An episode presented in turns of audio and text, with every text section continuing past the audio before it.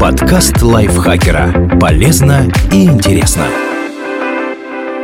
Всем привет! Вы слушаете подкаст лайфхакера. Короткие лекции о продуктивности, мотивации, отношениях, здоровье. В общем, обо всем, что делает вашу жизнь легче и проще. Меня зовут Дарья Бакина.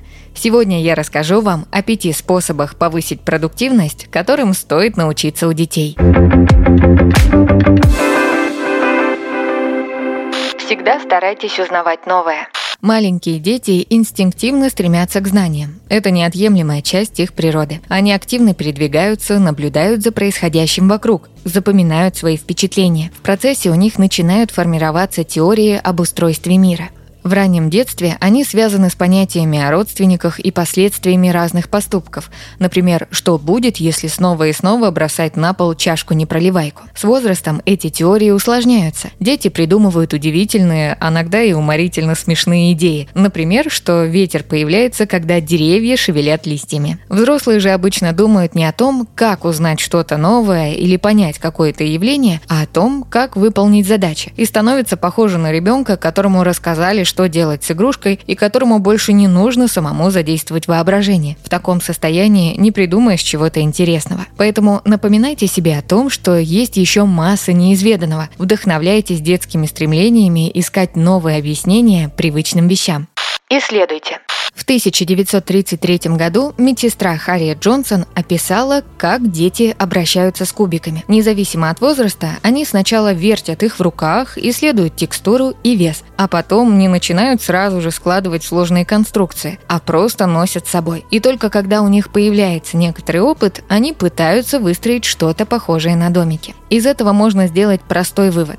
Вполне естественно и даже полезно изучить задачу подробнее, прежде чем выбирать способ ее решения. У детей это происходит автоматически, но взрослым лучше сознательно планировать такие исследования. Давайте себе время, чтобы обдумать разные варианты решений и задать вопросы, которые на первый взгляд кажутся посторонними. Будьте открыты неожиданностям, и тогда найдете неординарные подходы к делу.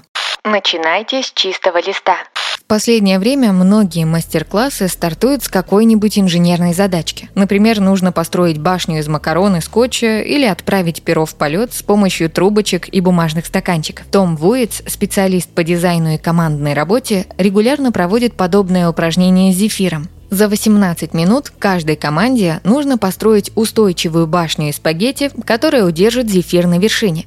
Чем выше башня, тем лучше. По словам Вуица, лучше всего справляются не взрослые, а дети дошкольного возраста. Причина в разных подходах к делу. Взрослые обычно выбирают лидера, обсуждают планы, делегируют обязанности. В общем, опираются на прошлый опыт решения проблем или реконструируют уже имеющиеся объекты. Самый частый вариант – Эйфелева башня. Это неплохой подход когда нужно работать с типичной задачей. Но макаронно-зефирная башня – дело совершенно нестандартное, поэтому о багаже знаний лучше забыть. У детей еще мало опыта. Большинство ситуаций для них новые и необычные. Они не ограничивают себя повторением когда-то виденных башен.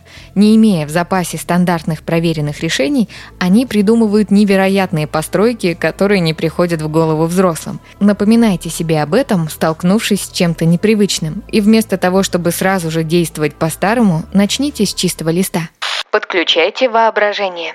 Дети не только необычно используют уже существующие предметы, но и сами что-то придумывают в процессе игр. Например, видят в любом прямоугольном предмете телефон и звонят по нему понарошку. Или превращаются на время в какое-то животное. На первый взгляд в этом нет ничего особенно впечатляющего, но у такой повышенной креативности важные функции. Она приводит к инновациям, благодаря которой дети достигают цели игры, несмотря на ограниченные ресурсы. Взрослые, столкнувшие с задачей, часто зацикливаются на препятствиях. Мы знаем, что одно решение не получится применить из-за причины А, другое – из-за фактора Б. Конечно, нет смысла тратить силы на что-то очевидно невозможное, но все-таки попробуйте иногда мыслить как дети, которым кажется, что выйдет все. Старайтесь уравновесить реалистичный подход и воображение. Не отказывайтесь от непрошенной помощи.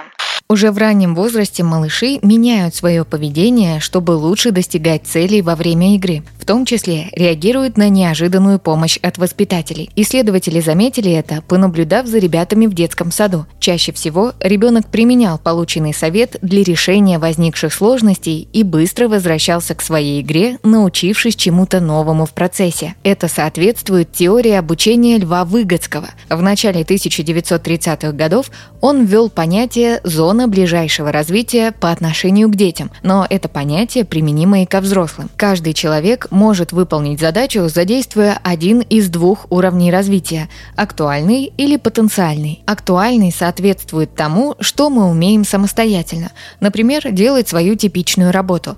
Потенциальный – тому, что мы можем сделать с небольшой помощью, когда нам не дают готовый ответ, но подталкивают в нужном направлении. Между двумя этими уровнями находится зона потенциального развития. Представьте ребенка, который ищет потерявшуюся игрушку. Если вы даже не знаете, где она, вы все равно можете помочь с поисками. Например, предложите посмотреть под диваном или в соседней комнате. По мнению Выгодского, обучение происходит как раз в этот момент, когда более опытный человек помогает достичь большего, чем мы осилили бы в одиночку.